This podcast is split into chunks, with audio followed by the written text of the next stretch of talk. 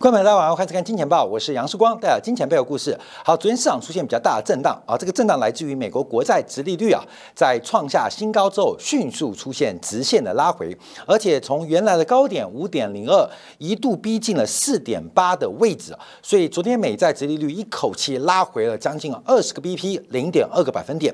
那这个拉回的幅度啊，也伴随着美国国债价格的大幅反弹啊，所以市场上一直担心的无风险利率不断的攀高，是不是？出现新的变化跟影响。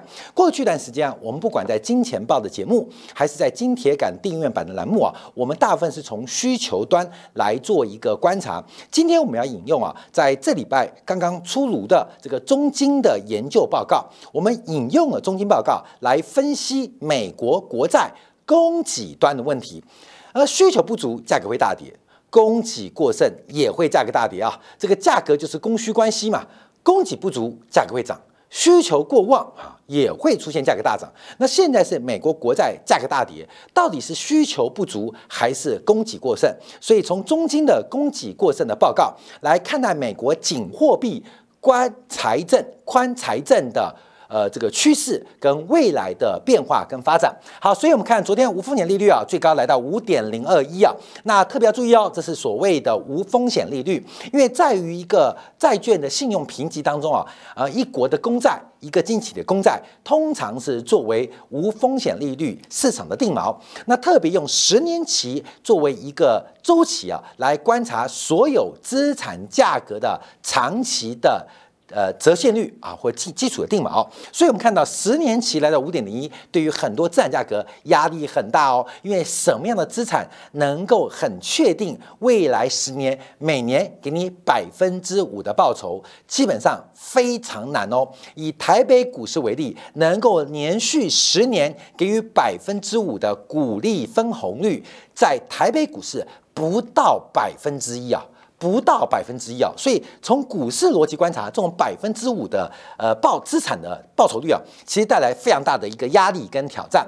好，昨天发生什么事情啊？主要是因为潘兴资本啊，这个非常有名的投资大王啊，这个阿克曼呢，在昨天的这个 Twitter 就现在 X 平台啊，呃，发表了他的一个最新操作。他说他平掉了所有长期美债的做空部位，就是做多利率。做空美债的部位在昨天平掉了。那对于平仓的原因啊，阿克曼的解读是：世界有太多的风险，以目前的长期利率，我们无法继续做空债券。经济放缓速度比今近期公布的数据来得更快，也就是艾克曼呢。他平掉美债的原因是他预估经济的趋势跟未来经济发展的趋向比想象中更恶劣。那因为更恶劣，美债的避险。呃的地位哈，或美债的价值就可能相对成为市场上的一个避风港，所以他选选呃选择啊，这个基本上对于这个呃美国国债的空单进行回补。那在今年八月啊，与阿克曼提到他透过期权来放空美债，那主要是对他股票部位的对冲，那这是种呃压住啊。那他表示，不断的膨胀的美国预算自治，还有不断增加的债券供应量，都会推高长期的收益率，压低长期的价。这是八月份讲法，所以到了最新十月份，他把这一波的部位啊给进行了平仓的动作。那这个动作啊，当然并不是阿克曼多厉害，他也不是债券天王，而是整个债券的重挫跟大跌，跌太深，跌太快，跌太久了。这个市场的供应量，尤其是二级市场的卖方，似乎已经没有更大的力量来。促使价格进一步的走低，所以在这边出现了一个剧烈的反弹，我们可以视为一个短空的。捷径，我们在前天的今天的节目当中也提到，这个美债的空单啊，基本上短线也差不多了，因为这个短线也差不多，因为空单已经捷径了，所以出现了一个反弹的契机。我们常知道，在熊市的反弹是最凶的，所以昨天美债的这个价格啊大幅反弹，大概将近百分之二，那利率是一口气掉了将近二十个 BP，其来有致。所以艾克曼对于美债的观察可能是一个巧合，是个巧合，纯粹是美债。跌太深，跌太快，跌太久了，好，所以在这边出现一个短期的反弹，但美债会不会再走？进一步的下跌，我们就要引用中金的一个报告，因为这个中金报告写的非常不错，所以我们今天来进行一个分享跟引用。那这一次啊，中金啊，因为中金的这个在大陆算最强的投行啊，所做的美债研究，他认为啊，从七月份以来，美债利率的上行，直利率倒挂的收敛，这是我讲的。戴维斯双极的启动啊，基本上这今年报的主轴啊。那他分析原因，那这个原因啊，跟过去的美债下跌不太一样。第一个是实质利率贡献，过去美国国债下跌啊，由实质利率贡献的机会并不多啊，并不多啊。这并不多的原因是因为中金成立到现在也没有太久，所以中金的研究员也没有看过实质利率贡献美债下跌的主要推力。那另外一个是期限溢价的主导，也就是我们说倒挂的收敛。倒挂的收敛，第三个是整个职业曲线出现了熊斗，这个熊斗非常难见到，非常难见到，因为过去美国国债期限溢价的改变，通常通常是牛斗。而不是熊斗。什么叫熊斗？就是职业曲线开始正常化或变斜，但熊是代表整条职业曲线往上移动，就是债券大跌来促成整个职业曲线的修复。过去很难见到，非常难见到。好，第四个是美债跟美元同步走强，这也是很难见到。所以这一次啊，美国国债直利率的上行有四个原因，这四个原因我。高度认同。第一个是实质利率推升，第二个是直利率倒挂的修复，也就是期限溢价主导。第三个是整个曲线出现了熊斗局面。第四个，美债跟美元的同步走强。所以结论出来了，这一次美国国债利率的大弹啊，从七月份到现在为止哦，美国国债价格的崩跌拖累了所有的资产价格啊，这个拖累所有资产价格主要的原因。从这四大因素做观察，应该是供给面的问题，是供给面的问题。我们过去一段时间，我们都探讨的是美国。美联储的升息，还有包括的 Q T，是从需求面的角度来做一个解释。那需求是不是有问题？当然有问题。可是中金用供给面的角度来做另外一个方面的一个维度的观察。那我认为他讲的非常棒，这个报告做的非常棒。所以就观察，因为这四个原因，所以中金认为美国国债下跌是因为供给过剩的影响，而这个供给过剩是。偶发性的是二零二二年、二零二三年的，还是会延续下去？就是我们讨论的哦。所以对于一个资产价格的价格啊，就是看供给跟需求。我们都知道，美国股市过去十年长期的牛市是因为供给不足。为什么供给不足？包括了苹果，包括了亚马逊，包括了 Google、阿法贝。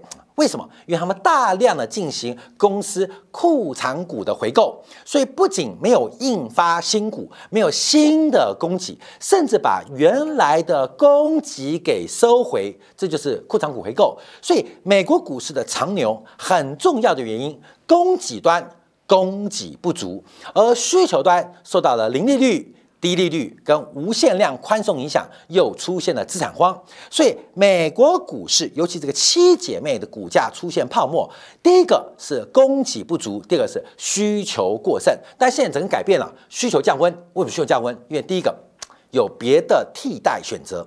叫替代效应。第二个是资金成本走高，那资金成本走高，又使得七姐妹的库藏股回购以内部的财务模型计算，显得相当不划算。我们节目也提到，就是负债端的管理啊，资产端是 CEO 管的，负债端是 CFO 管的。那从 CFO 的财务角度，基本上目前进行公司库藏股的回购，其实在财务的逻辑当中是成本非常的高昂啊。好，这我们是从股市角度观察，所以。我们从同样思路回来看美国国债需求端有很多探讨，我们今天要讨论供给端的问题。好，第一个啊，讲的实质利率攀升啊，这个实质利率攀升甚至超过通胀预期，这是过去很久很久没有发生的状况。那为什么实质利率会主导这一波的一个利率弹升？主要的原因提到喽，不是红色的通胀预期哦，而是绿色的实质利率哦，代表超强的经济数据。超强的经济数据超越了通货膨胀的影响，经济数据会推升实质利率，而通胀预期也会推升名目利率，而这次名目利率所实质利率跟通胀区共同组成。那我们看到，并不是受到通胀影响，而是从供给端的超强经济数据所带来实质利率的回升。好，这跟美联储的缩表跟升息就已经切断关系喽。因为美联储的升息跟缩表，应该是影响的是需求端。右派逻辑，我不在节目提到吗？美国的主流经济学派很少有左派的理论，都是右派的理论。因为美国昂克鲁萨克逊民族基本上就是一个自由主义天生的右派，所以美国的主流经济学，包括货币学派、数量学派，这个过去呃主导全球政策的学派，都是右派的这个经济学理论。很少有左派理论，那左派一般我们讲供给端，右派我们讲需求端啊，这是比较粗暴的解读啊。所以现在中金，哎，中金谁的？上海的，上海是谁的？中国的啊，中国就是左派的代表嘛。所以从供给端来研究，也给大家一种不同的见解跟思维。所以第一个四大因素，第一个实质利率，主要是美国超强数据影响。供给端的推升，而并不是通胀端的一个推升。好，第一个观察，这是实质利率的变化。好，这个第一个原因哦，这四个原因会结合结论了。好，第二个观察，美债利率上行主要是期限溢价，就是倒挂是不可持续的。就我们节目过去一年不断跟大家提到的期限的溢价，什么叫溢价？关门，什么叫溢价？什么叫溢价？就是你愿意多出的。价格，或是你的牺牲会得到的补偿，什么叫期限溢价？看到没有？就是是呃，这个少年不努力，老大徒伤悲，就是时间概念啊。你现在的努力，将来会用时间给你回报，所以时间是有溢价的。期限是有溢价的，所以这个溢价基本上在中金的解读观察，为什么会修复？尤其是长期的价格出现了下跌，用报酬率的提高来进行一个这个呃补偿啊补偿，主要原因是美国财政可能继续扩张，而且发债增加的担忧。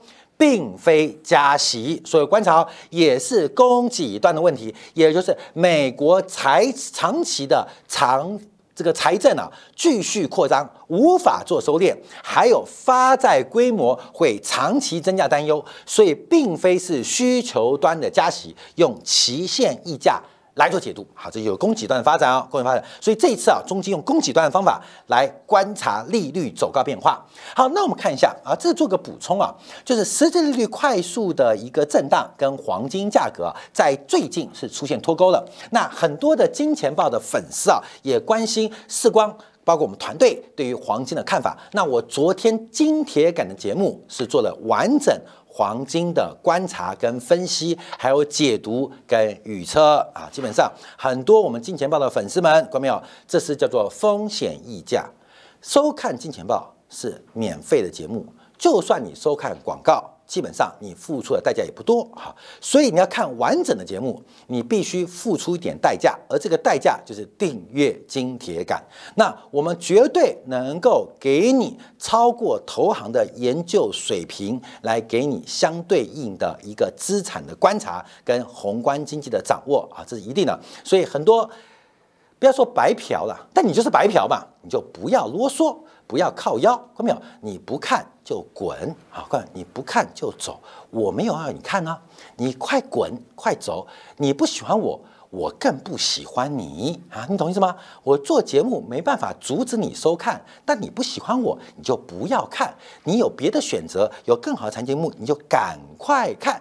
你就赶快去看啊！你赶快去看，你不要在底下啰里吧嗦。有时候我看这些留言板，有时候很想封锁，但因为基本上我们是还是要有在这个留言板当中得到一些指正啊或指教的一些讯息啊，所以不能封锁。为什么？因为有时候担心啊，我们过度内卷呢，呃，得不到外面的声音，所以我们留言板开放，可就碰到很多白嫖的粉丝啊，基本上啰里吧嗦，你讨厌你就不要看啊，你不喜欢我。我超级不喜欢你的啊，你懂吗？所以看我，下次我就点名来骂人，你懂吗？好，点名来骂人，基本上讨不讨厌？你讨不讨厌？这是个选择嘛，我又没强迫你收看，没有办法，因为我知道你不看金钱报，没有办法，因为没有别的财经节目有那么高的频率，有那么幽默的主持人，有那么深度的内涵，有那么漂亮的图表，可以满足你对于宏观经济的观察。因为我们是稀缺商品，就跟你讨厌 LV、讨厌爱马仕包一样，你买不起就。不要买啊！基本上，根本我们就这我们强调了。好，所以黄金价格啊，昨天今天感我们做了一整集的一个说明跟观察啊。好，再往下看啊，这个中间的报告提到利率上行的问题题啊，这时候讲重点，因为刚刚我们讲了四项原因啊，实质利率的推升、期限意见啊倒挂，包括熊市啊熊市的这个熊斗的一个局面啊熊斗局面这几个原因导致了这个呃这个直利率大幅的走高。那这边就下结论了，因为他认为。以上四大原因都是因为叫什么宽财政的直接结果，宽财政直接结果就供给面、供给端、供给端它因为宽财政嘛，那美国政府收入不足，就只好发债，所以使得债券供给量太大，价格就跌，价格一跌，殖率走高。那这个宽财政又产生另外一个影响啊，第一个，第一个，政府的信用扩张基本上是兜底了私人部门风险。政府的信信用扩张是兜底了民间信用风险。像我们看今天啊，我们的小编有开个题目，呃，大陆可能要发行一万亿啊，就一兆的一个国债啊，国债，那兜什么底？可能都基础建设的底，基础设施资金需求，也可能都地方。这个政政府债务的这个呃流动性压力啊兜底，那美国兜底都更凶，所以美国政府加杠杆是帮助家庭跟企业去杠杆，所以我们看到美国政府信用扩张，一方面兜底私人部门的风险，那这个兜底动作会使得货币紧缩的传导被滞后发生。被滞后发生，所以美国有没有紧缩？有，利率高不高？高到吓人。可是为什么美国经济还没有衰退？主要就是政府在作为最终需求的最后一道防线跟买家。好，另外一方面，这种兜底行为会使得财政收支压力上升，而发债规模的增加，进一步推升了美国国债的利率水平跟压力啊，利率压力。所以随着财政赤字。抬升，还有发展规模升高啊！二零二三年，美国这个年度的财政赤字已经来到一点七兆美金啊，年增长二十三 percent 哦，年增二十三 percent 哦，赤字率来到六点四 percent 哦，来到六点四 percent 哦，所以我们看到从这个角度观察，美国国债的超发其实有非常负面因素，就导致利率水平走高。导致美元内涵价值走高，可是对于美国来讲有正向刺激哦。这边就观察，从美国的财政脉冲，这个信贷脉冲逻辑一样，财政脉冲对于经济产生的影响。这边有一个是美国扣掉物价水平的 GDP 的年增率，另外是财政脉脉冲所贡献的比率高度相关。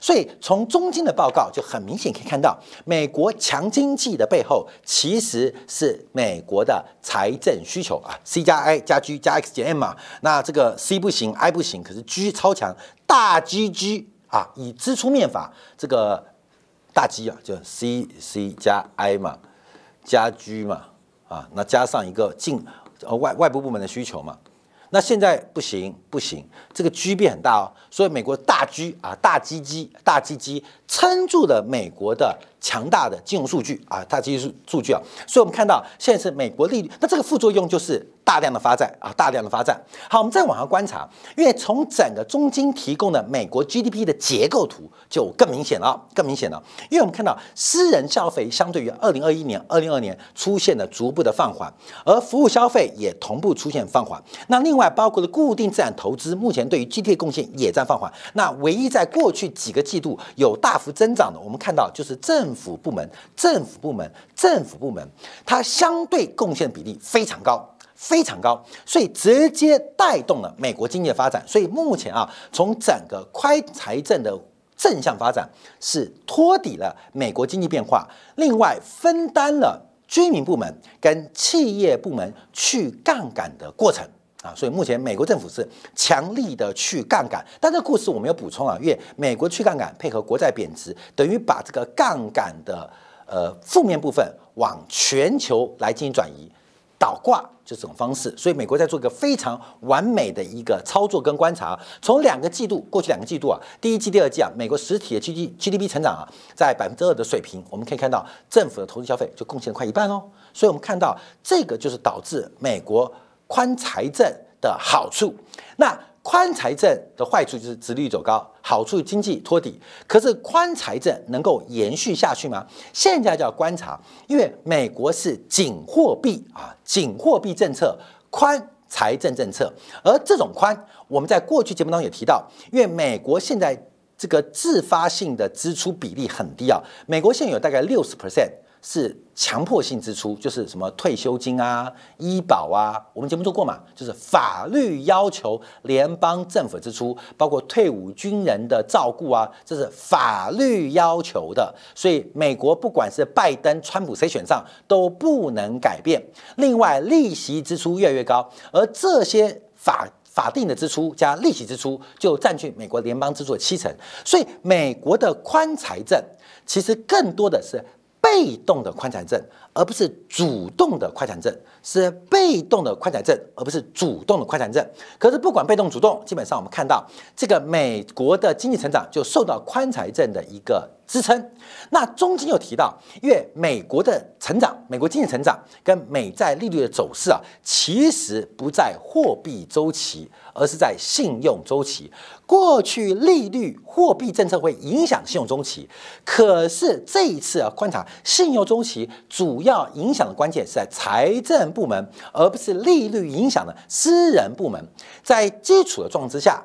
债务上限的约束，还有明年美国的总统大选，配合利息支出的上升，那美国的宽财政空间会变得越来越小。会变成越来越小，而这个宽财政影响，等一下中金报告有说明啊。所以从今年六月债务上限之后，我们看美国财政部开始更大规模来发债，那弥补财政部在央行就是美联储 TGA 账户的缺口。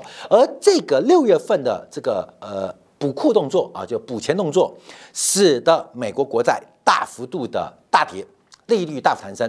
为什么？因为市场市场受到。美联储这样财政部收缩的效应，他们虽然都收缩，可是宽财政为什么？因为财政部的收缩是为了发债嘛，所以这个发债对于货币市场来讲是紧缩，可对于实体的需求面是扩张。看没懂？货币面。财政部跟你一起抢劫，所以货币面从源头美联储紧缩，那到需求面财政部跟你抢钱，所以货币层面在收缩。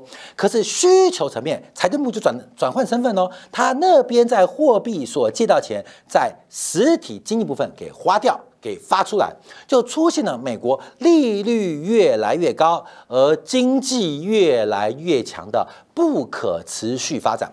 不可持续发展，好，但这事情已经发生了。好，那观察能不能延续啊？因为按照目前美国国会预算办公室还有六月份美国债务上限的法案啊所做的观察，基本上美国的长期赤字已经无法逆转，美国的长期赤字率已经无法修复，所以美国长期的宽财政。我们刚前面讲，不是主动哦，不是我们主动什么十万亿、四万亿的铁路、公路基础建设，不是哦，而是美国的宽财政受到利息的这个偿付的压力，受到法定支出压力。其实美国的宽财政已经非常被动，而无法。主动收缩，没有能力做任何的修改，所以从整个法案观察，或许债务上限能够微幅影响到这个赤字率的恶化，但赤字率的逐渐恶化是不可阻挡的，是不可逆的。所以美国的宽财政不可持续，可是原来既有的赤字还有发债的规模却无法停止啊，这就是一个非常大的影响。所以观察一下。从财政脉冲指标关注啊，美国既是被动宽财政，可是又被主动的紧缩干预。后面你注意哦，因为这边就提到，看看我们后面后面提，哎，这这边啊，哦这边有提到啊，这边对对对，来来一个，美国现在啊可用的支出是十一点五九兆。啊，就我们刚刚讲那个比例啦，因为就是美国的法定支出啊，包括退休金啊、退伍退伍军人的这个照顾啊，还有一些必要性支出啊，再扣掉利息支出，美国目前呢，美国政府手上我们这样讲简单，就是真正可以调拨预算的，二零二四年大概是一点五九兆。其实美国政府蛮穷的，一点五九兆就大概十兆人民币而已啊，那么大的政府大概就十兆人人民币啊，其实并不是很富哦，并没有很富哦，因为大部分钱都被法定。法律所规范要求的。其中，其中预估军事预算国防支出会八千八百六十亿，所以呢，排挤到谁？就是真正对经济拉动成长的这个非国防支出，剩下七千零四十亿。剩下七千零四亿，所以按照这个角度观察，美国现在正在不断收缩它资本门的投资，这是没有办法逆转的。所以美国会越来越穷兵黩武，这没有办法，因为它内部的可供支出或资本门的投资基本上已经弹尽援绝。所以从二零二四年报告，整个宽财政的表象会存在被动推动，可是主动。有紧财政的倾向，因为两党还有大选年，两党的恶斗跟大选年，那这个紧财政或许规模只是数百亿跟一两千亿美金差别，却会对美国的经济产生非常大的冲击跟影响。所以往下观察，所以从整个美国总统跟在野党不同党派的恶化。整个美国的财政脉冲指标在二零二四年将有可能明显由正转负，那配合中国的信贷脉冲跟财政脉冲，中国的财政脉冲也无法大幅翻正，明年世界第一。第二，两大国都会遭遇到极大的经济危机，所以这边观察啊就是把财政脉冲跟美国股市做表现，哎，就出现一个很微妙数据。其实美国股市啊，跟财政脉冲也有关系。货币脉冲，我们叫信贷脉冲啊，信贷脉冲影响到了股票的供给端啊，因为这我讲 CF 做的事情嘛啊，关表这你的脑袋要转过来哦啊，这边是资产，这边是负债，这是资产负债表嘛。这边是 CEO 管的事情，这边是 CFO 管的事情。美国股市会涨是 CEO 干得好，还是 CFO 干得好？看到没有？不要忘记哦，美国股市最大的买盘是。科技股的库存股回购也不止科技股哦，包括沃尔玛、包括石油股都在科技股回购。那为什么 CFO CFO 啊这个财务长发挥那么大功能？因为在负债端，记住哦，一个是权益股票的融资，一个是债券的融资。那过去债券的融资成本百分之二，股票的本益比可能是二十倍，那叫百分之五。所以大家都用百分之二的成本。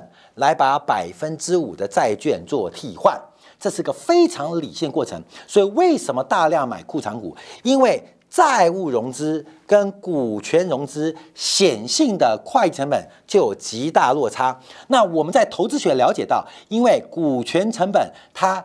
非显性就是广义的含义，基本上成本更高，因为你会请人家当股东嘛，股东就会啰里吧嗦嘛，所以我们可以看到，所以过去一段时间是债务融资来减少权益，就股票融部分，所以库藏股回购推升股价，其实跟 CEO 没关系啊。美国资产报酬率一直没有提高，没有提高，你从这个全要素资产率就看出来，美国的 CEO 就是混的，只要找到一个 CFO，然后支持库藏股制度。股价市值就可以赚钱了，所以基本上都是这个 CFO 问题。可是过去一段时间，我们要观察 CEO 跟什么有关系？CEO 就跟这个图表有关系，因为美国的财政脉冲不是替消费者托底吗？不是创造成一个最终消需求者吗？所以财政脉冲会影响到资产端的资产报酬率。所以为什么财政脉冲跟美国股市的表现也是高度正相关？这是资产端的表现哦，所以一旦二零二四年美国的财政脉冲由正转负，再加上信贷脉冲转负，变成资产负债表的衰退局面，资产负债表。双双衰退局面就会非常明显来发生了。好，最后我们观察，中介也提到，那到底美债来到百分之五，昨天不是百分之五点零二，忽然瞬间拉回到四点八四吗？到底会不会见顶？好，刚从基本面分析之外，就要从流动性观察。流动性分成两种，一个是价格的波动性，一个是债券本身的成交量。那我们看到，因为目前美债的波动性是急速的升高，从美国债市的恐慌指数已经恐慌到不能再恐。慌啊，波动指标就恐慌指数，但从流动性指标，美债的流动性指数其实非常非常的低迷，所以流动性很低，而波动性很大，基本上这叫做投机的天堂。过去这两年多，我们大部分时间都在分析美债，其实我们都喜欢价格会波动的。其实按照债券历史的轨迹观察做回测，其实美债的波动真的很大，而且流动性一小又加大了波动性，而这个状况随时会让整个的理性区间形成价格跟价值的均衡关系遭遇到挑战啊，遭遇到挑战。所以，最我们观察啊这个金融状况的缩紧啊，对于 GDP 的影响，配合财政的收缩，可以预见的美国的经济衰退或不可逆的大萧条。并不是不可能会发生哦。今天花了带一节节目来跟大家讨论中金的问题啊，中金的研究。我们特别看到供给端问题，没有国债长期价格难以回到牛市，除了是美联储的动作之外，更重要的是供给面的暴增，而且长期的增加可能会引发债券市场长空的格局，而这个被逆转。可能需要非常非常久的时间分享给所有金铁杆啊金钱豹的观众朋友。好，稍片刻，我们在精讲部分就要观察另外两件事情。第一个，比特币这几年狂飙，那另外一个是日元除了对美元之外，对全球货币都在贬值。下周。日本央行是不是要准备做出重要的决策跟说明？而日元结束宽松，甚至结束负利率，或是结束这所谓的 yield curve control 直利率的 YCC 的这个政策，会有什么影响？稍后在经典部分为大家做进一步的观察跟解读。